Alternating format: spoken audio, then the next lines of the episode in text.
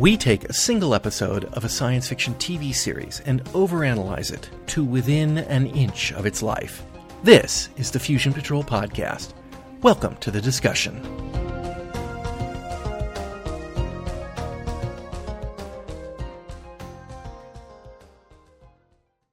Hello, and welcome to another episode of Fusion Patrol. I'm Eugene. And I'm Simon. And tonight we are looking at the 1973 Ish. three. I have it written down. 1973.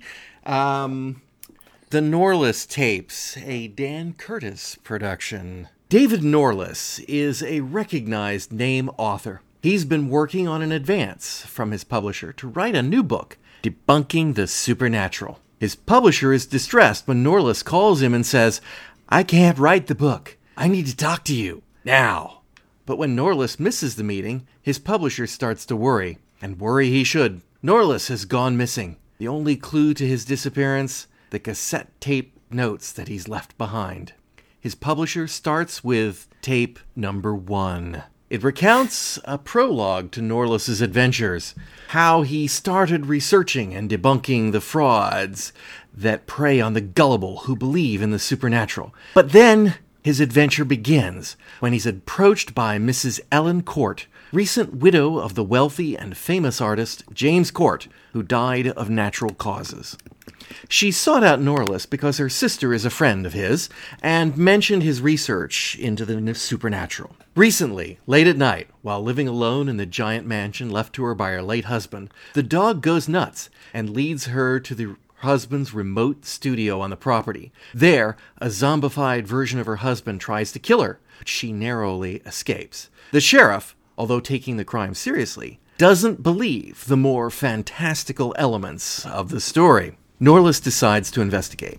He learns that Cort was struck with a rare, debilitating, and fatal brain disease, after which he became entangled with Madame Jeckiel, a proponent of the supernatural, and that in exchange for some unknown promise, he was given an antique ring, the Ring of Osiris, which he never took off, and specifically left instructions in his will that he be buried wearing. Norliss verifies that Cort's body and the ring are still in the family crypt. And then the murders start. The court zombie kills a young woman and drains her body of blood. The local sheriff investigates, but tries to keep a lid on the more fantastical elements of the story. This being the same sheriff who didn't wholly believe Mrs. Cort's story either. Norliss interviews Langdon, gallery owner who worked with Cort and who has shown a marked interest in the ring and also introduced Cort to Madame Jeckiel. Legend has it that the ring is Egyptian and is the symbol of immortality. While Langdon reveals nothing useful to Norliss, Norliss lets him know he'll never get the ring because it was interred with Cort. Soon, Langdon tries to steal the ring from the crypt, but is killed by the zombie. Norliss visits Madame Jeckiel, who is also unhelpful, but warns him and Mrs. Cort to stay away from the mansion. It is the house of Sargoth now. Returning to the studio, because Norliss is convinced that is the key to this mystery, they find a new statue, a work in progress with fresh clay nearby. And then they are attacked by Cort. Once again, they barely escape. This time, Cort demonstrates his incredible strength by ripping the door of the car off. The sheriff investigates, but he dismisses the more fantastical elements of the story, even after they discover Cort's body is no longer in the crypt. Ellen's sister returns from her trip and goes to visit her sister, unaware that the mansion is now vacant. Unable to get in, she stops at a nearby hotel for the night. Soon, Cort breaks in, kills her, and takes her body. Norliss has been researching and has discovered a series of Prohibition era tunnels under the estate, connecting the studio and the crypt. And he had the clay analyzed and learned that it is 40% human blood. He also conducts some chemistry experiments on his own, but uh, that's for later. Meanwhile, Madame Jeckiel visits Ellen Cort and confesses that she had been used by the powers of darkness and that Cort made a deal. After he died, he would come back to life and make a statue that the demon Sargoth would transform into a new body and then grant Cort eternal life upon success. If they can just find the body and remove the ring before sunset, it will all end. They go to the mansion, despite it being almost sunset, and without Norliss, and discover the tunnel, the missing dead bodies, and Cort, who kills Madame Jeckiel, but lets Ellen go free. Norliss arrives with a plan. Let Cort finish the statue. He will surround it with a circle of blood, and when Sargoth comes to life, he will set the blood on fire, which is an impenetrable barrier for supernatural beings. The plan works, and the studio is burned down. The charred body of Cort, but not Sargoth, is found. There is no answer to the disappearance of David Norliss on tape one. Perhaps on tape two, his publisher begins to listen. Okay, so, um, the reason that we are looking at the Norliss tapes, and to be fair, we should have done this between Kolchak the Night Stalker and the Night Stalker, but uh, circumstances prevented us from doing that. Namely, I forgot. um, but the reason we're doing this is because uh, a little bit of backstory. The movie The Night Stalker came out uh, January 1972. Was a huge hit, and ABC, who had the uh, movie, wanted a series. Actually, they wanted a series of movies, but nobody liked that idea. Dan Curtis didn't like the idea. Uh, D- uh, Darren McGavin didn't like the idea. Nobody apparently liked the idea. Uh, but Dan Curtis was well enough into it that he was willing to do a sequel. Um, and then, you know, how it became a series is a different story. But at the same time, NBC said, hey, we want a series. But of course, they couldn't have it. So they went to Dan Curtis and said, give me a pilot for a, a series like that. And so this was shot basically at the same time The Night Strangler was. Um, the Night Strangler was released in January of 73. This was released in February of 73. And, you know, when I say simultaneously, that's kind of a broad. Um, that's kind of a broad term because these things would only shoot you know seven to ten days or something like that back back when they were making these TV Wow. movies. So there may have been a longer pre-production, but Dan Curtis was involved in both projects at the same time, and Dan Curtis directed both the Night Strangler and the Norliss tapes. Robert Cobert did the music for both of them, which is why it sounds so much the same. Um, you know, the titles look the same because that's a Dan Curtis production. I mean, it they are they are cut from the same cloth in more than one way. These two shows, so that's why we brought it out here just to look at this. This is the first And because Kolchak never ends. Right. Kolchak never ends. It's the first manifestation of someone trying to copy Kolchak in in uh, in the films, and it's actually the man himself doing it. Um, Yeah. To to at someone else's request. You know, they came And so him and so he, he he's Dan Curtis, just to get this clear, is okay with the idea of there being a TV series. It's the series of films that he doesn't like. That's what I read. That seems a little. He didn't feel that there was room for eight series in the Kolchak formula, or eight movies in the Kolchak formula. But apparently, Norliss Tapes is sufficiently restructured that he thinks that there is. Maybe it's because uh, Norliss is rich and can go wherever the heck he wants, and he's a writer instead of a journalist, so he's independently. I, I don't know. I, I don't know quite what they were thinking at that time. Well, the structure is slightly different in that it is more set up as a serial, although obviously there's an intention for each episode to be relatively standalone. Well, this is relatively standalone, so that's what I'm assuming. Yes, yes, I, we we can talk about that, but I mean, yes, the whole thing with Cort seems to be a standalone story. The whole mystery of Norliss's disappearance is that even related to this story? Well, we don't know. I mean, I, I, I sat down and watched this thinking this was just a, another one off, another film like The Night Stalker or The Night Strangler. And blow me if I, by the end of it, because you mentioned all the parallels. Well, we get another story that is all about narration from the tapes. I mean, it's in the title this time, but Oh, yeah, I forgot that. fundamentally, what we what we're building is a, a, a framing slightly more elaborate framing, which is based around having Norliss narrate what is going on. And when we do that in Kolchak stories, we get a slightly briefer, but nevertheless uh, an introduction from Kolchak, which kind of sets up where we're going to be by the end of the story.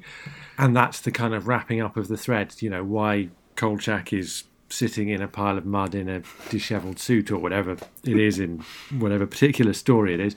And so I'm thinking in this one, well, we're going to find out what it is that has happened to Norliss that has led to him becoming despondent and vanishing. Uh-huh. But blow me if it turns out it's not a flipping standalone story. it's the pilot for a cancelled series, and I'm never going to get any closure on this. Maybe Big Finish will pick it up. I I actually I actually was sitting in, and watching this and thinking at the end, you know, why why couldn't I mean whether or not the relative quality of the program is there to say the setup is it's more Kolchak than the 2005 Night Stalker and yeah. it does have a few of the problems with the premise perhaps cleared up not a, not 100% sure there um, uh, you know, my my complaints, you know, it it is very similar to Night Stalker, Night Strangler in its format approach and and everything. My my main complaint about it is, and I like Roy Thinnes, but God, he's awful in this. He's, you think? I think he's just so bland and disinterested in his narration and his and his he's he's it's like he's sleepwalking through this thing to me. And you know, you probably haven't seen it, but he was a star of a TV series called The Invaders in the late 60s, which went a couple years, and I quite liked him in that. And of course, he was in The X Files several times. Uh, well, was it several times or was it oh. just once? Uh, he's the alien that helped Mulder and cured Cancer Man of his cancer. Okay, okay. Right. So I know, I know, I know. He was because um, we've talked once or twice about pilot episodes that get chucked into the the sequence of a show, and uh, when you get to that one, everything seems slightly odd. And if you watch Law and Order, when you get to episode six, suddenly the regular district attorney um, Adam Schiff disappears, and this new district attorney Alfred Wentworth appears with no explanation, and he's Roy Thinnes, mm. who they hired to to shoot the pilot, but by the time they came to series, he'd got another gig or something and didn't want to do the show. So another okay, another perfect example of, of those out of order pilots. Yeah. Okay.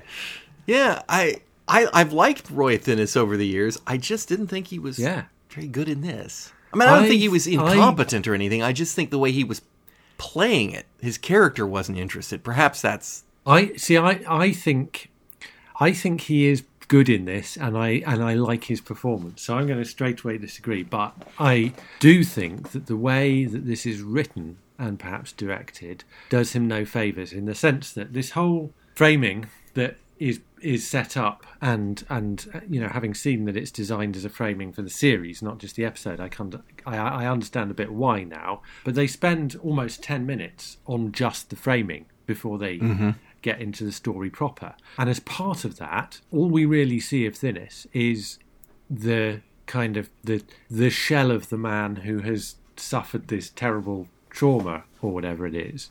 And he does seem very listless and shaken in that. And it doesn't contrast sufficiently with the performance he gives when he is being the investigator, the, the writer in the, the kind of call it the flashbacks, but you know the, mm-hmm. the the story proper, and that's a pity because I I like the way he is compared to, sorry Darren McGavin, but compared to to Kolchak because when he's interviewing uh, Cort at the you know right at, right at the start of the story, his style is so much more believable. He, I mean, he is quite kind of laid back, but he's eliciting the story from her by by just sort of giving her these little prompts. You know, tell me about right, that. I'll, I'll whereas whereas Kolchak comes across as you know what a what a Cub Scout's idea of a newspaper reporter might be like. You know, I want to be a I want to be a newspaper man when I grow up, and that's what you get on screen. Well, Kolchak is both passionate and cynical about what he does, and at varying times, one or the other, or a bit of both. And he also, because he's a smartass, um, you know, when he does his narration, there's a little bit of there's a little bit of wit to it. There's a little bit of uh, sparkle, and sure. N- Norliss gets stuff like uh, the rain was coming down like a curtain from a gunmetal sky.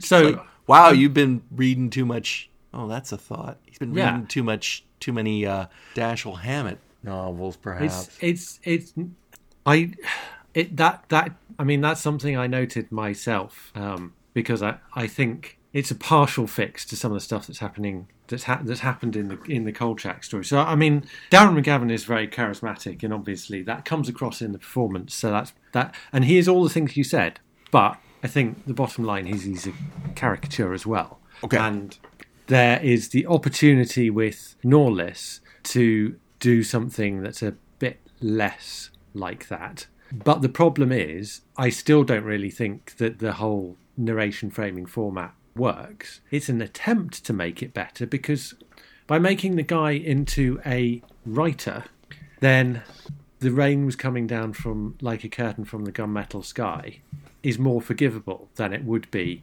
for an employee of the International News Service or whatever True. Kolchak uh, And I was guess working for.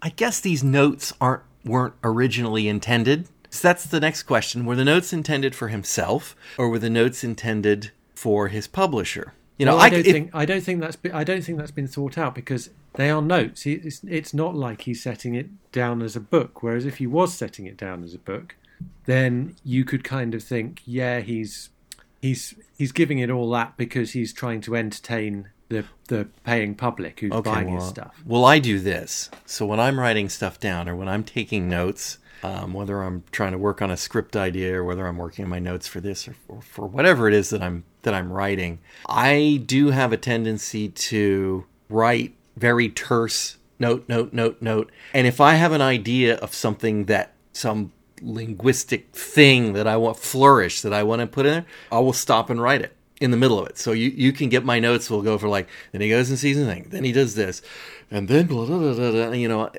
So it, it I do find it forgivable that if he is thinking towards the mind of writing a book, that as he's taking his notes, he might think, oh yes, you know, I, that image of the rain in my mind, I should I should definitely flourish that out so I don't forget it when I get around to writing. the bottom the, the bottom story. line is this is this is he's he's narrating the film that we're watching. Mm-hmm. That's you know that's what's that's what's going on here, and and it's a it's a kind of slightly irritating conceit within the story that they can use the publisher playing back the tapes as a sort of way of explaining that but it doesn't. And you know come back to things like the bits of narrative that we couldn't really know or don't really know like uh, when the the girl is in the car and the guy uh, the the zombie fellow um, caught Go- uh, grabs her by the neck. We can we can maybe put that together by the forensic evidence after, but it but it's all it's all reconstruction. There's no eyewitness evidence there because she hasn't survived. And so what's going on there is when is we're having a story narrated and we're seeing it come to life before our eyes because that's the kind of dramatic conceit there is there, and it it just it feels like a a, a, a, an unnecessary, an unnecessarily elaborate way of you. You could just narrate the thing. If you want to narrate the thing, narrate the thing. Let's not pretend this isn't drama. I forgot to mention a parallel. The original Night Stalker by Jeff Rice was not called The Night Stalker. Uh, remember, it was an unpublished book that got converted to a movie before the book ever got published. And by the time the book got published, the book was renamed to The Night Stalker because the movie was called The Night Stalker. The original title, or one of the original titles, was The Kolchak Tapes, which Dan Curtis would have known going into this. So, uh, uh, you know, it's like, uh, they, nothing. Yeah. So I- guess it's just, yeah, his, his narration, I don't like his narration in this because it does, perhaps for the reasons that you didn't like the narration in The Night Stalker, whereas I thought they were okay because listening to what he had to say was usually amusing. Uh, perhaps it Yeah, appeals to my right. sense of humor. You know, she should have settled on being alive. Eh, You know, it's it's really it's really cold and acerbic wit at times, and I appreciate that. This guy, just when he gets into his talking, is like, "I was driving down the coast, and it was a beautiful sea with the sun, the ocean crashing the thing, and, and yes, this peninsular country really could give the French Riviera a run for its money, but I wasn't thinking about the scenery that day." It's like, well, then why are you writing it down? and it, and it it's just so bland uh, when when he does that that that it adds to the bland performance. But you're absolutely right. When he is interviewing, when he's doing re- well, we don't see him do research, but we see the res- fruits of his research. It does seem to be doing he's doing it better and more effectively. Um, and he's not driven by deadlines, so I guess you know he probably has a different research ethic and and workflow. Um, I really, I really like the premise. I mean, I th- it's it feels a bit familiar though. I can't, I mean, I know it was um, Jason Arnopp's The Last Days of Jack Sparks used a very similar kind of story, but I'm sure it's been used in other things before, where you've got a writer setting out to debunk the paranormal and then failing to debunk it, and it, uh, you know, I, I I mean, in a way, that's that's the Scully approach, but obviously in in that mix, you have a believer in much the way that Kolchak is a believer. Um, in tape it- two that we never get to see. oh, we know What- something, do we? No, we don't. But I'm going to ask a question. Where is Norliss on the scale in tape two? Is he still the debunker going in uh, and and trying to debunk? And oops, oops, I'm wrong. Turns out this one's a real one too. I don't think he can be because you can't you can't pull that off in a in a series, and that, that was one of the things the X Files had difficulty with because they ended up at various points sort of swapping roles in mm-hmm. terms of being believers and non-believers. So I, I don't think it would have worked carrying on. It works within a, a standalone story. I guess what bugs me about that that uh, I, I think you're right, but I think what what would bug me on that in the long run would be that for every supernatural story that's real, there must be thousands and thousands and thousands of fakes. But they get that right because he does he does say I mean obviously he doesn't write it up because it's boring, but he does say he spends a certain amount of time with mediums and other shysters and he he un, he unmasks everything that they do. So he's he that's what he's setting out to do. It does imply he takes terrible notes. it, it, yeah, but maybe it's maybe it's not as interesting as he thinks. It's a bit lazy. It's a bit like shooting fish in a barrel, perhaps. And actually, it's much more interesting when you you read something because all of all of his ones are genuine shysters. Whereas if you read about the way uh, someone like Derren Brown debunks some of this stuff, it's it's quite interesting. Um, learning about the differences between cold reading and warm reading and this kind of thing. And in and in some cases, obviously, um, maybe even for things like mediums, you get people who are not they're not malicious tricksters, they're delusional. Mm-hmm. So Oh, yeah.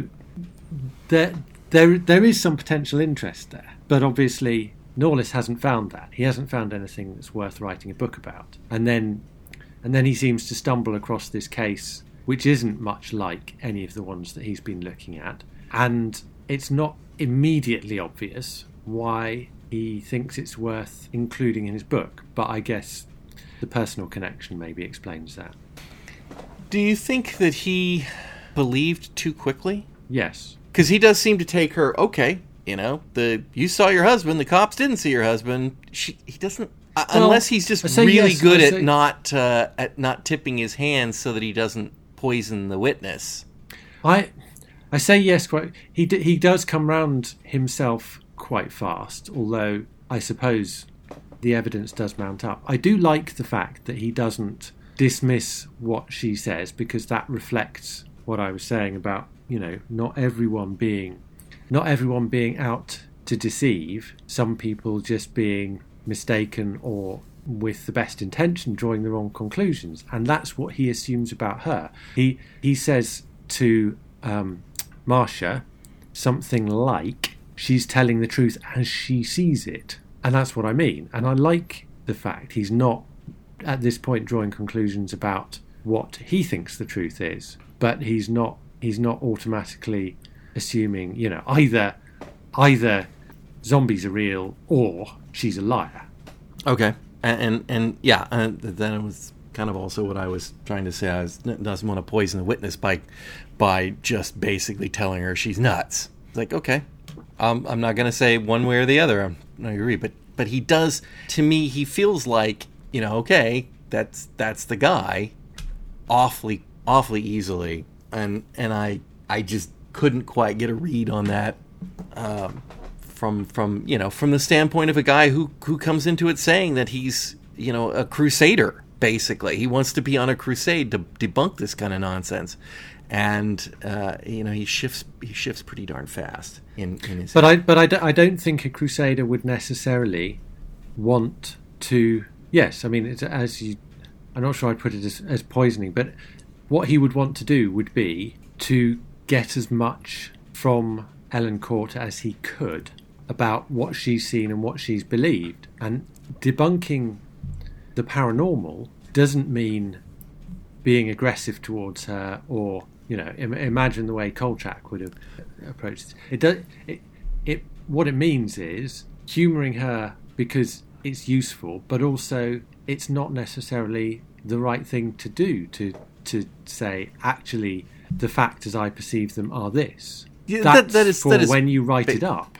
That's basically what I mean by poisoning the witness. So that Yeah, he's, yeah. you know, if you if you just go in and and mansplain to her why she's wrong, Yes. um, she's gonna clam up. She's not gonna be forthcoming. She's not gonna continue to help. She's gonna, you know, treat him as as hostile. And And why would you do that? Yeah, you know, wouldn't. Why would why would Right. a decent person do that? but I just can't, you know, again, it could be from the narration, it could be the fact that it's done after the fact. It's clearly done after the fact. What, what he narrates is done after Sargoth has been captured and killed and done. It does this doesn't feel like this doesn't feel like the narration that he did day by day where he goes home, records a little bit, sets it down, then the next day records a Well, little again, bit. you see, yeah, this is the problem with the the format. the format. Yeah, because it's it's not actually stuff that he's recorded as notes anyway. It's narration of a TV movie. yeah. So there there hasn't been thought given to that, and the fact that it's there becomes problematic to understanding what he's thinking. And I I think that is a bit of an issue in other places because I felt that when he went and told when he went and interviewed Charles Langdon and he knew that Langdon was after the ring and he knew where the ring was and you thought where's he going with this? When he tells him where the ring is you assume he's doing that for a purpose. It does feel so like that. when yeah exactly. When you cut straight away to langdon going and robbing the crypt you pretty much expect norliss to be tucked away in a corner ready to to leap out and say aha got you. But of course it's not that. It's just it's a way of advancing the plot. I can see what the scriptwriter was thinking about setting that scene up, but what was Norliss thinking? Was he really just that naive that he drops that information into Langdon's lap completely thoughtlessly, It did really feel like he was just feeding him.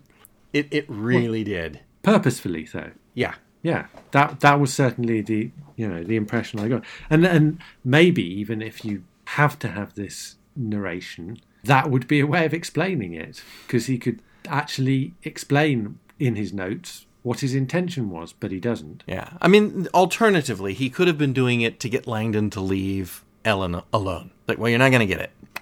It it was it was buried. I really didn't. I really didn't get that. I didn't, I didn't get either. There was enough. There wasn't enough in the the relationship with Ellen for him to be protective of her. I also like the fact that he didn't seem to get romantically involved with her either. No, I mean, I, I, I enjoyed the both the characters and the way that they interacted because when uh, when he, I mean, obviously, I, I say he's not protective. He does suggest that she doesn't stay at the house, and she then agrees. But when he's going back there to the studio to investigate, he asks her to go with him, and he sets out what he's going to do. and says, "Will you come with me?" And I guess he knows it's going to be fairly scary for her, and so does she. But she still does it, and you know, off off they go together, the intrepid pair, and I like that. I just question why they had to do it at night, but Well, they had to do it there and then.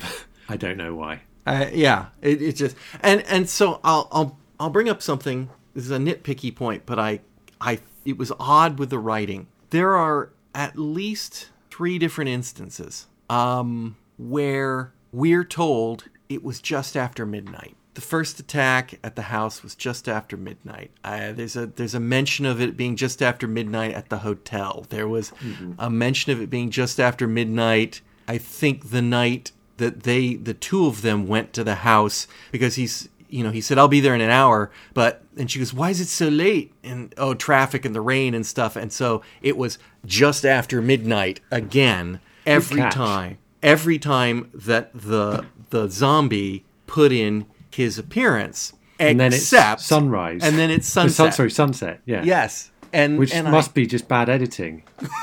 it's like I, I, I, I really felt like there was this midnight thing, and you know, it's the witching hour. I mean, that that seems like perfectly reasonable zombie lore. if we're making this Well. stuff up, that If it isn't, it should be.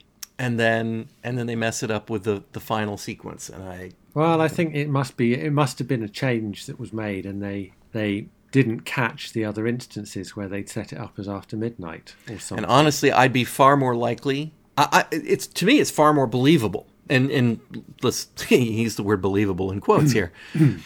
I would never go hunting a vampire at five in the afternoon.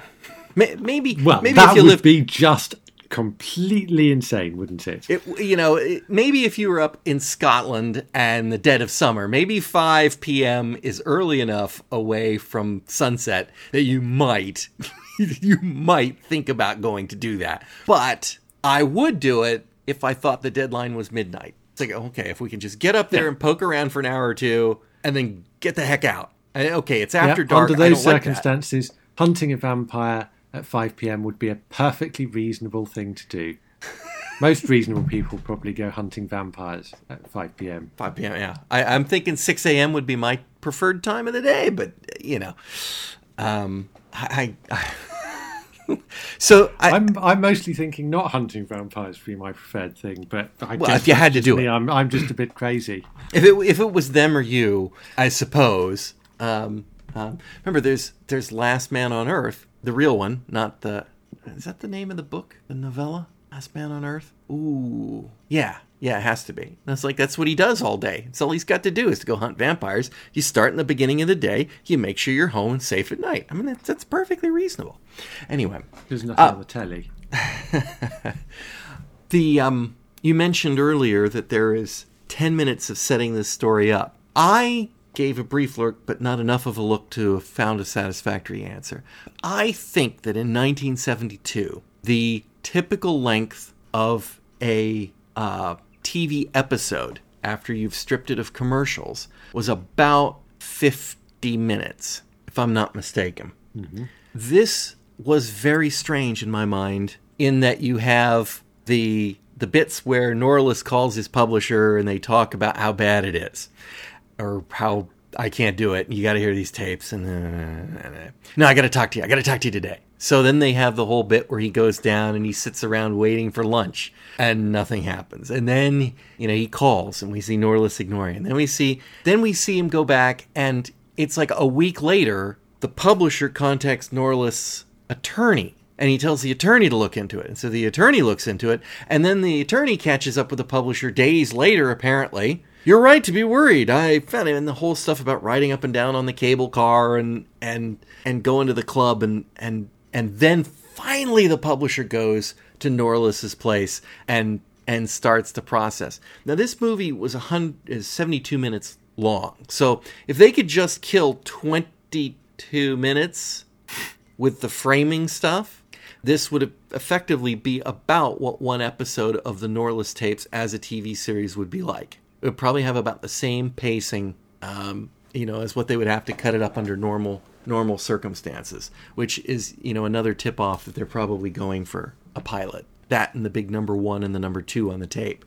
But uh, um, anyway, this one was written ish by William F. Nolan. You familiar with him?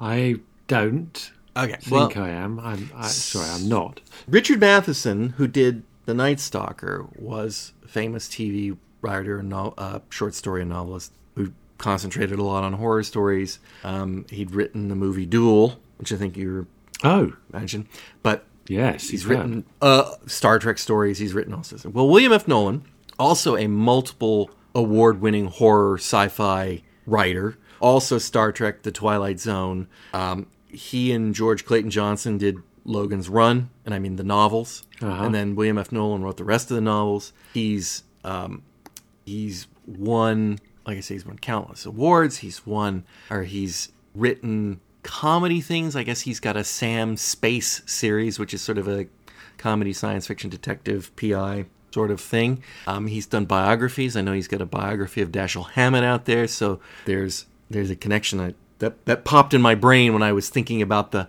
the writing. It's like, oh yeah, he's definitely trying to do the old PI pastiche there with the gunmetal sky and all that kind of stuff. Um, yeah, I mean, the guy is is got a ton of got a ton of work behind him. It's not it's not bad. I mean, the premise of this story is I, I groaned when they said, "Oh, the blood's been drained out of the body." I have to admit that that was the one part in this story that that I just, oh, really? It has to be a blood drainer.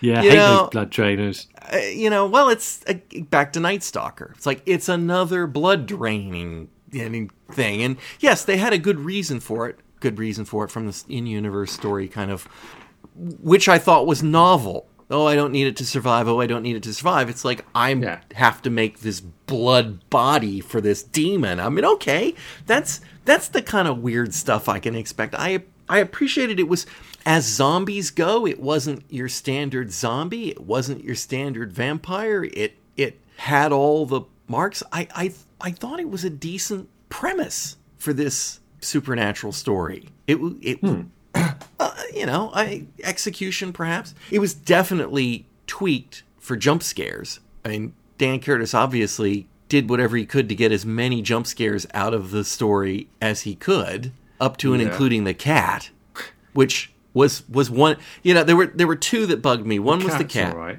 Well, it was I thought okay the cat was all right. It was okay, but comes back to your your narration point. Pointless. He goes on and, and explains how this girl was leaving her hotel, or no, she was leaving her work and going home, and the, the 20 minute drive or whatever it was that she was going to do. And she comes out of the place and it's all dark and there's tension. And you're like, well, he's narrating. You know she's dead. You know she's dead. Here comes Cort. No, it's a cat.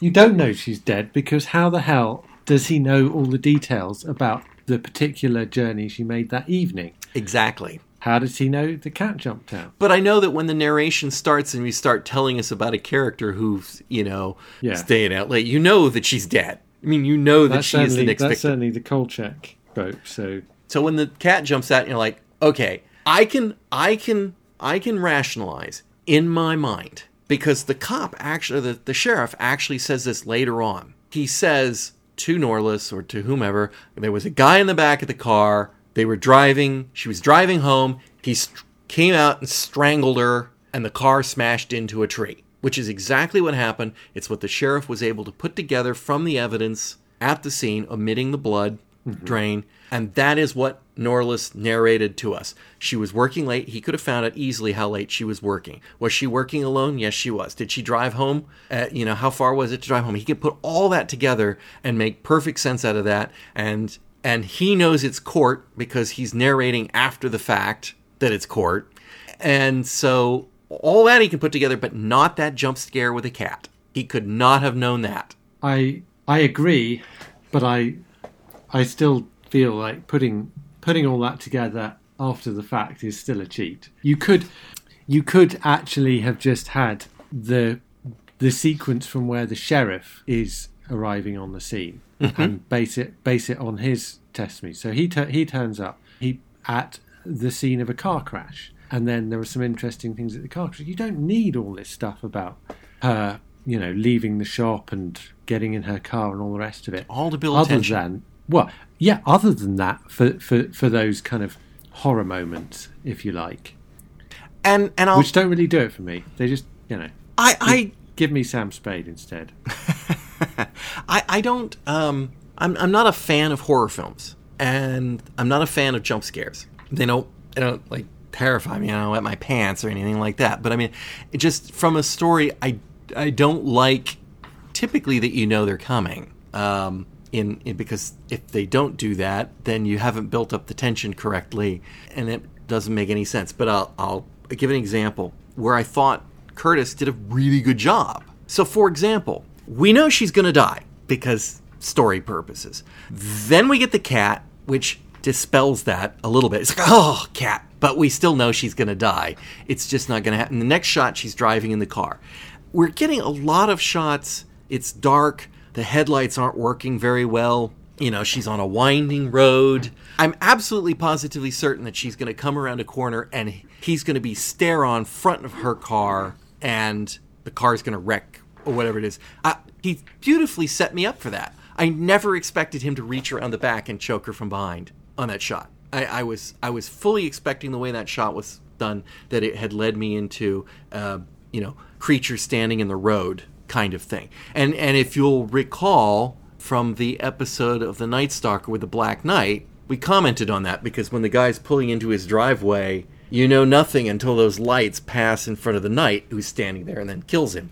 And it was very effective. And I, I was I was completely expecting it here and just didn't didn't get it. So I, I, I, give kudos to Curtis for achieving what he was trying to do. I just don't particularly like that type of filmmaking. I can, yeah. I can appreciate the, the, the, the craft, I guess, that went into it. Yeah, I agree. Um, let's see. I also will comment to Dan Curtis. He does like to get out to different cities and show them off.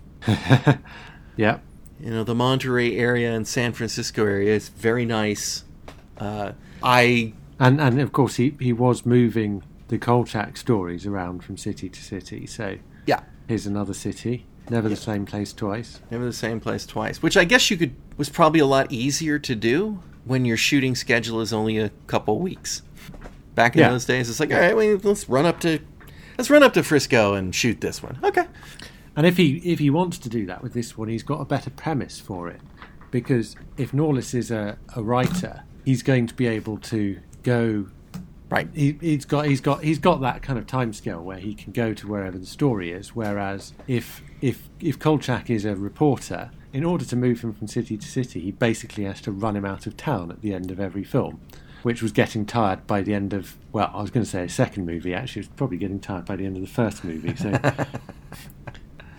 it made sense. Well, you know, the first movie, just the Night Stalker movie, was just not shot I, I don't. I just don't think it was shot with pilot in mind. I think that was no. that was one and done. This guy had his one big story, and he got ruined over it, and that's it. He's done. Yeah, yeah, yeah, yeah. Fair enough. Uh, but then I didn't. I sitting there watching this, I didn't realize it wasn't shot. I didn't realize it was shot with pilot in mind. So, oh, I I do want to say, um, forgot on the jump scares. The one that apart from the cat, I said there was another one.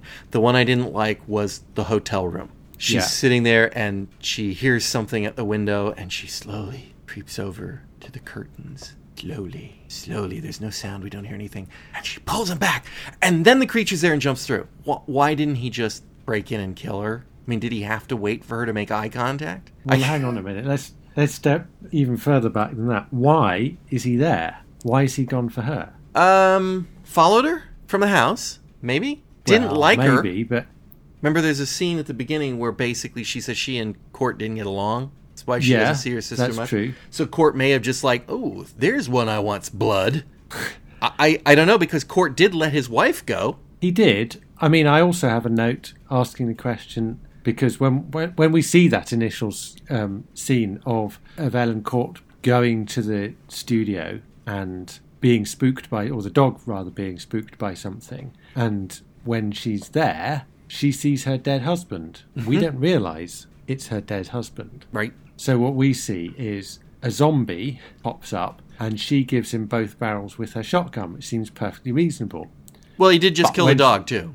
So the dog jumps well, in first, and he he just slaughters the dog. It's her dead husband. It's her dead husband. I, I, and she doesn't hesitate. Not much. And we, and we discover that when when she's being interviewed by Norliss, but I guess she's somewhat unsensible. She doesn't appear to have been too upset about the dog, um, so maybe not about the husband either. But it's Would you really, if if you know, if you were a widow, a recent widow, in fact, and suddenly your loved one appeared again in front of you, even if you happened to be in a slightly jumpy frame of mind and carrying a double-barreled shotgun, would you would you give him both barrels? That's a very good question. I, I, I, I think, I think taken as a whole, again, I mean, she's the dog is. Although, okay, they need a better dog actor whose tail doesn't wag quite so much. uh, but, but you know, given that the dog seems to be like really on to something, and then they go into the studio. It's a dark, it's a stormy night. She's rightfully scared, and whether or not she recognized her husband or not, he did leap out at her and go. like, Well, and, you- and- and well, his big uh, wild yellow eyes and stuff. I, I I don't know. I, I, don't- I, I would have thought the reaction would be yes, she's scared. Yes, she's yes, she's expecting something nasty to happen. But what happens? Oh, it's, it should be oh, James, darling, thank goodness you're here. I'm so scared, and oh, you're looking a bit purple, rather than bam bam. Well, but I, I, I, I, well, if it weren't her husband and somebody, if somebody leaped up and rowled at me and I was carrying a shotgun and it was late at night and there was nobody supposed to be on my property, absolutely, I'd give them both barrels. Yes. I would, I would Yeah, totally no, do that. I'm with you. Who wouldn't? Okay, now, but we have to add one other step. The dog leaps on the guy. She doesn't give him both barrels first. She stops and she watches as the dog leaps on him and he snaps that dog in two and flings it across the room while still growling like a monster. I don't know. A- At that point, I, I don't know. I think that would have been enough for me, no matter who it was, to go, uh, eh, uh, I- and it, uh, yeah. No, I, I, I see your point. I do see your point. And if it's not her husband, what she did made absolute perfect sense.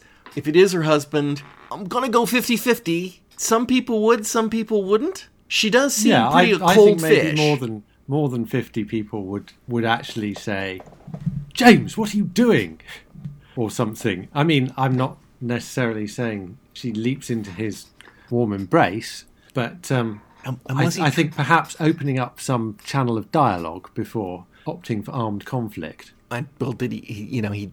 I, and then there's another question: Was he going to kill her? Was he Well, trying to scare her away? find out. She's just going to blow him away Right. before he's Well, he does kill the dog. I mean, he kill. He he, does. He does. yeah. He kills the dog that has just leapt at his throat. Yeah, yeah. I, I, I, yeah. It's it's. This is tough to evaluate how you would behave in a supernatural situation. If I saw somebody running at me with fangs dripping blood that has just killed somebody, I, I would probably try to give them both barrels, no matter who it was. But yeah, I. Mm, ugh. It's it's a tough one. The question is, you know, if the dog hadn't been there, was he trying to scare her away? Would he have tried to communicate with her? He sort of did in the tunnels, right? When he, when he came across her in the tunnel, he's like, he couldn't speak, but he was clearly trying to say something to her, and and and then Yes. apparently left her. We didn't actually see the result of that. He just left her. Well, it wasn't. It wasn't brilliantly executed, and it did make me wonder whether what he was trying to say was, "Hey, Keel's nicked my ring" or something, which you know turned out not to be the case. But the intention wasn't communicated especially clearly within the scene itself. Oh, and then the I other- will. I I will say yes. Your your point stands. He there is there is clearly within the story some residual recognition from James Cort of, of, of Ellen, and therefore to come back to the question, could he have been after Marsha in particular? Well, maybe. Although, why wouldn't he have just gone straight to the motel rather than wait waiting or for kill her Marsha at the to turn up? mansion. kill her at the mansion, or not even wait for someone to turn up at the mansion. Just go to the motel or any other nearby building containing people with blood and empty one of them out so that he could carry on with his uh, modelling activities. It it would have made more sense if the girl Millie had some connection to him. Yes. Right? Killed Langdon, he had a connection. Killed Madame Jeckiel, had a connection. Killed the sister-in-law, had a connection in Liker. Millie seems to be a random a random target. Yes, but even Jeckiel and Langdon Yeah, aren't went killed looking for because trouble. there's a connection. Right? They went They're looking. killed because they're there. So it, he, it it's not like he's looking for someone to kill at that point. Really, it's only Millie who he actually goes out looking to kill, and Marcia. Right. Well, he needed he needed the blood to start his clay, so he's got to find a body. And and you know the implication here is that this place is pretty darn remote, both the mansion and the you know I, I think he even says it a couple of times how far even from the town the mansion is. Yeah. So um, heck heck of a lot of good money there in art for an artist who's presumably bought the house when he wasn't dead yet. I, I, th- I thought you had to be a dead artist before you got rich from uh, from that stuff, but apparently not. Um, yeah. So, mm, but I yeah. So was he waiting for Millie to see him for to terror or or not Millie, um, the sister, Marcia. Marcia? I, I just Marcia, Marcia, Marcia. I, I have no idea because the whole thing of going out going after her makes no sense. So at that point, the question of whether he was why he was waiting outside the window rather than just smashing straight through it is a fairly minor point, it seems to me. I just it it does feel kind of like that maybe also he would have just worked a little longer and finished the eyes on the previous night because it was only about what 10 seconds work to finish the eyes there well, at the end. yes, but you know, The sun rises, the sun rises. Yeah, you- oh well, it could have been that. I was just thinking, you know, the the artist not wanting to spoil spoil the kind of pièce de résistance because they're yeah, I don't know. I have no idea. like I, I have to conduct the ceremony too with me grunting at him and, and prostulating and whatnot. So.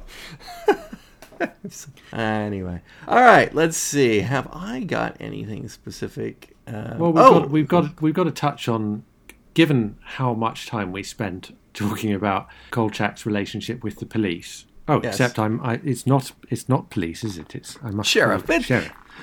It's the local But law enforcement. The, enforcement. with yeah with the Rosas um, that the way that Norliss handles him just seems to me so much better. and it's the same guy too. You mean from a Kolchak? It's the same sheriff. I mean, it's not the same character, but same actor. Oh right. Oh, I didn't even register that. We had so we had so many of them. Uh, The original But, uh, one in the in the Night Stalker was Claude Akins. Uh, he's he's a long time. okay. When it, Dan Curtis likes to come back to the same actors. In fact, I think the publisher was also in the Night Stalker, possibly as one of the city officials. But I So he has he has a rep company like He Joss absolutely. Does basically. absolutely But um, although although he got quite heated, Norliss didn't. You know, there was nothing there was nothing for him to gain by rising to it, and so he didn't. He was just completely cool about it. And you know, in the in the scenes where they were they was they was they still had strongly opposing viewpoints, but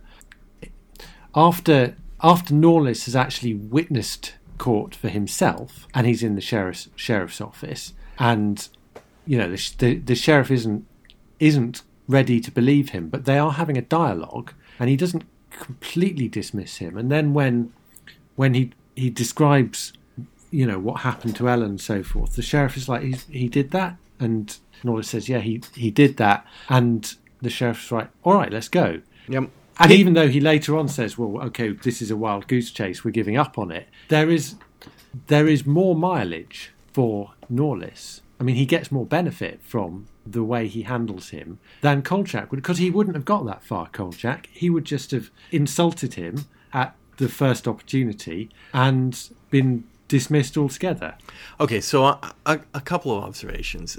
I think that the sheriff, you know, there is there is unfortunately this cast of the oh oh oh oh oh this is fantastical. We need to clamp down on this, which I don't like. I I, I mean it, maybe it's a it's a holdover from a different era where you don't want to panic the public or something. But you know how many times have we seen Well, that? It's Jaws and everything. But this is the crime that was you know, she was crushed, her blood was taken. You don't hide that unless you think it'll help you catch the killer. But that, but but I, again, I think that is reasonably handled in the sense that it's explored through the discussion that takes place between the sheriff and the ME. Because the because the ME is saying exactly what you're saying. He's putting that point of view. Sheriff's having to defend his position. He's saying, "Okay, I'm not asking you to fabricate anything. And yet he says, "Well, I'll see what I can do." It's like, what did that ultimately mean? what did what did he do? Did he write his report and then like and use a really small font to say, "And the body was drained of all its blood"? I, I don't quite understand what what the result of that was, except I kind of came out of that feeling like the ME was going to do something a little shady, but not super shady to help the sheriff. Yeah, yeah. But it's the default position of the sheriff that I don't like. It's the same thing from from the original Nights. Well, the original Night Stalker kind of makes sense because in Las Vegas, everyone's the mob. Yeah, yeah. Like- and you know, and the whole city is based on that. So I kind of get it there. I don't get it from this guy. Just like you know, something. Those are the conditions. The guys, that her blood was gone. You know, we don't know what it means. Don't have evidence one way or the other. I'm not saying it's ghoul, vampire, monster, anything like that. It's just those are the those are the facts in the case. And yes, this sheriff does a better job of investigating. When somebody shows him, look, you ripped the car door off, he may not believe it's the dead body of Cort, but something happened. Yes, we will go. We will go investigate. We'll send the Yeah. troops. We'll go. I mean, he. I, I completely appreciate the sheriff a lot more in this. Except for that, we're going to hide this, and you know, at least I, I can forgive him for saying, okay, well, let's not work on the assumption that it's the dead man's body reanimated, walking around town. I mean, I- Yeah. so, and yes, Norliss handles him much better. But in defense of Kolchak, hard to, but in defense of Kolchak in its exchange, Go on, give it a go. if the police are wrong, and again, you, you it, it really does come back to that fundamental principle of the first movie, right? The police, and and even there, the police aren't wrong. They know it's a vampire. They're just covering it up. So it's, but if the police are following the wrong avenue of more people will die, and whereas maybe we can argue that the No, no, reporter no. should be reject objective and not worry about that and just report on people being dead. As a human being, he should feel some he should feel some concern when the police are clearly doing the wrong thing. And I think that's where Kolchak gets up in his well, you big dum dum, and when he's talking to the cops. No, my criticism of Kolchak is in what way does oh you big dum dum actually change the course that they're No, taking? it- it- doesn't. no, it all doesn't. it does is make Kolchak feel better. Yes. I, I But it doesn't. It doesn't make the police do a better job, and it certainly doesn't mean that Kolchak is doing a better. but job. I don't know that this made the police do a better job either. Uh, well, I think. It, I mean, if you don't push serves- the issue, if you just let No, him it- go it on do- and pretend, It then- serves Norliss a lot better because he because he actually maintains access to his to, to to the investigation or the official investigations. So he's there's a dialogue going on with the the law and order folks, and because he can gather more information. He is in a better position to steer. So, so when he gets them, when when the car door gets ripped off and he gets them to go back there, he couldn't have done that if he hadn't kept on civil speaking terms with the sheriff and yes. he he he just he wouldn't he wouldn't have had the information that he had. So he wouldn't have known whether or not he was missing anything useful and more than likely he would have been missing useful information. Even if the police are wrong even if they are acting you know through self-interest or whatever it doesn't necessarily mean call them a dum-dum. He he did act a bit smug during his first interview with the sheriff. but forgivably so. The sheriff was very much in his face. So, you know, it, it's um, anyway. Yes, I, and the police interaction very different, very different style. Uh, again, you could make the argument that this is William F. Nolan and, and Dan Curtis looking at what was successful about Kolchak, looking about what might not work long term, and somebody else wants to pay me to make that. This is you could you could make this as version two of of the process. And I gather since Dan Curtis and Darren McGavin didn't get along well on the Night Strangler, that was probably why. I mean, well, apart from the fact that it was fulfilling something for a different network, but I mean, it it it would. You know, if there had been anything, he could have channeled that into Kolchak movies, but but didn't. Um, I, I I would have liked to have seen this to go to a series. I, I would have liked to have seen maybe Roy Thinnes be a little more interesting, but uh, I, I, I take your point. You know, by laying low and being being very mellow and passive, he he gathers more information and he's more successful at getting in with people instead of being a, a uh, the the squeaky wheel. and it's not necessarily as wary. Some of the some of the shouty police scenes in Kolchak were just like fingers on a blackboard. This is a more enjoyable performance to watch, even if maybe it's laid back a bit t- too much at times. Yeah. Um. So a couple of just random questions then about uh, the show. The first question is: the wife is saying that she's planning on selling the mansion. Okay, fair enough. It's a great big, huge, gigantic, creepy house, and you inherited it. Okay, that's fine. It's yours. Nobody's making any complaint. You're selling anything. Um. What happens when a family crypt gets sold with a house like that? I wanted that. it's, like, it's never occurred to me because typically you don't have mansions in the United States that actually have a family crypt. Um, I was like, so this is this is the Cort family crypt. It's here on the property. Um, I, But yeah, I guess you know you inherit a crypt, or you you purchase a crypt when you buy the house. do you start putting your own people in it and like rename it? You know, instead of the Cort crypt, you just kind of scratch over it and put Glover, and then start putting your own family in. Quite know what the sort of funereal etiquette is there. And were there other Corts in the in there? If the house was only built in the Prohibition era, which yeah, California. Was the house built then, or were the tunnels added? Oh well, he was looking at the architectural diagrams. Yeah. If you were if you were making prohibition tunnels, I Yeah, it doubt you'd been- file. I doubt you'd yeah. file your paperwork. Come to think of it, my my secret tunnels. Check out in City Hall if you need to know where. They... the county planning office. I would have to be in that case.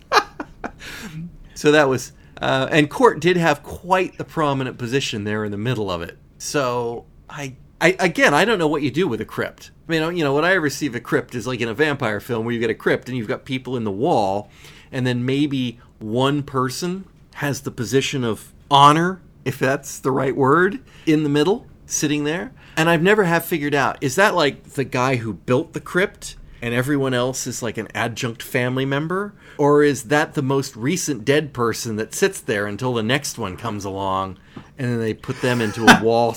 I, I really don't know what happens with crypts. It's not a thing. It's not a thing we do much uh, anymore. Um. But, but yeah, that was my thought. It's like, what do you do with a crypt? if I'm going to sell this house, comes with crypt. Is that is that like a bonus on the Zillow listing? Also, where did Norliss get the human blood? And I assume it had to be human blood. He didn't actually say human blood. He said a blood circle. But Oh, oh yeah, and it's flammable blood, right? yes, yeah. How does that work? Was that what his chemistry experiment was? Was he finding a way to make it- blood flammable? Well, it could. I mean, I can think of a way of making blood flammable. I- So, I mean, if he was dissolving it in petrol or whatever, that would surely do the trick. Thinking lighter fluid. Yeah, yeah. But yeah, Yeah, same Yeah, maybe. kind of kind of thing. That's But I. but yeah, this is this is supposed to be some sort of medieval law or something, isn't it? yes. So where did they get their flammable blood from? That's what I want to know. Well, you know, part of the reason that the, the medieval times are known as the Dark Ages is that they couldn't actually banish the spirits because they didn't have the technology to make flaming blood. that died with the Romans. the Romans, they could do the flammable blood, but when they, you know, when that fell, that was that was the end of it. I, I don't know. The medieval period thought it was flaming blood, and this is an Egyptian um, Oh, yeah. lore. Because the ring is a scarab. Yeah. Yeah. So that one was a little. and I was trying to figure out what he was doing at, when it was in the when he was in not the lab, but yeah, he had the Erlenmeyer flasks and all that, and the tubes and stuff, and he was measuring stuff out. And I'm going, is that supposed to be blood in there? Is that red liquid blood, or is he reconstituting blood? Because it was like a red powder too in one of them, and I just looking at this going, what the heck is he doing? It, it just didn't make any sense. And then he comes on, look, flammable, blood on fire. And I'm not gonna, I'm not gonna, I'm not gonna do a bloodletting to test out and see if blood is flammable. But I, my thought is it's not. I'm I'm thinking it's not. Thinking It's not. Maybe it's flammable in the presence of supernatural beings. Well, you could test that. Yeah, that's true. Yeah, that that that could be what it is. Uh, next question, random stray thing. So Norliss is in his Corvette and he's zinging up the hill trying to get there before sunset. And there's that car that's in front of him. What was up with that car? Just just being obstinate. Was he being obstinate? Okay, that that was my question. It's like the way this is shot, Yes. that guy is definitely blocking Norliss from going around him. Yeah, and you think there must be some reason for it, but Could it be the demons trying, you know, spirit world trying to stop him from getting there? I don't know. Or I was thinking it could, the guy could be drunk. Could be anything. We never really find out other than that Norliss finally just goes around him and just killed a little time. Built a little tension, but um, built a little tension. That's all. And um, and I do want to point out. I think I mentioned Robert Cobert did the music. He's the guy who also did the music for uh, Night Stalker, Night Strangler. He did all the music for Dark Shadows. Dan Curtis, once again, part of his entourage that that comes in there. I don't know if you noticed it, but there was an awful lot of that little piano thing, kind of tinkly thing during some of the tense moments. I it has to be lifted straight out of the Night Strangler soundtrack. It just it just feels so not the good music from the Night Stalker or the Night Strangler. It was a little bit more jazzy at times, but the the the, the kind of dull the dull music from the Night Stalker. And last parallel, again, we can put this down to uh, Dan Curtis. Show ends, titles begin to roll, the rest of the cast's names come up, and then the innocuous scene that the titles run over end, and suddenly we start getting all the clips of the zombie attacking people. You get three or four or five of those, and then finally the last one, freeze frame, full on face, and Nick Dimitri as James Cort. And that's where you end it. It's exactly what they did with the Night Stalker, exactly what they did with the Night Strangler. Both of those. That appears to be how um, Dan Curtis likes to in- credit his monsters at the end. Didn't know if you noticed that or you remembered that from the original. I hadn't. I hadn't remembered. It's- I mean, obviously noticed it at the end of this, but I hadn't remembered. that it seems it seems like when they finished on the Night Stalker and they freeze framed and said um, Barry Atwater as the vampire, it seems like they either pull or pushed in on his eyes or they brightened them and or darkened the surrounding to, to the final frame going out was more the eyes, but it was the same. It was the same kind of uh, uh, you know just end on that and then finish. So okay. Um, I don't have anything else.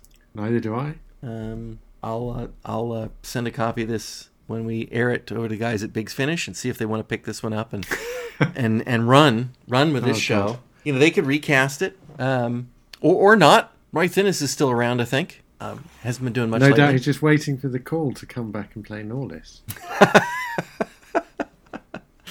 I, I you know I was when I was looking through that and I was thinking about Roy Thinnes and, and where he had come out of the Invaders, and I don't know why. I, I knew Roy Thinnes was the guy who was in the Invaders, and I used to watch the Invaders all the time, and I knew he was the guy in the X Files, and I thought, well, Invaders, you know, they're just hiring somebody who's been in a show about space aliens, and then I got to thinking about it, and the whole premise of the Invaders is that this guy Roy Thinnes character, who was also named David, David Vincent, sees a UFO landing one night and finds out that these aliens are coming to Earth to invade and they can take over people's bodies and impersonate them. And he spends the rest of his series traveling from town to town trying to prove that they exist because they're so good at covering up. And that it's actually kind of funny that they picked him to be the alien in the X Files. And it's like, I, I, I think I missed that joke the first time around. Yeah. You know, when they had Darren McGavin come in as the the guy who created the X Files, I got that one right away. It's like, well, there you go. that that one's obvious, but um, I didn't I didn't get the Invaders reference in that way. Okay, that's nothing to do with this story. We have no more Kolchak spin-offs that I am aware of anywhere. So Phew.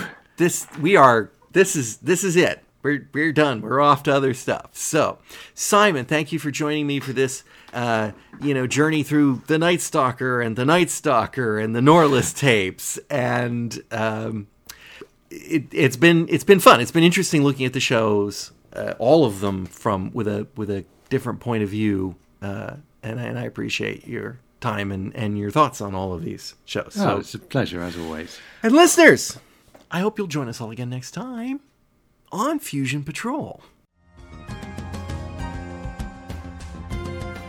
You've been listening to Fusion Patrol, a listener supported podcast. Find out how you can be a sponsor and get early access to all episodes and more at patreon.com slash fusion patrol. Come join the conversation on Facebook or Twitter. All episodes are available at fusionpatrol.com. Our music is Fight the Future by Amberwolf. This has been a Lone Locust production.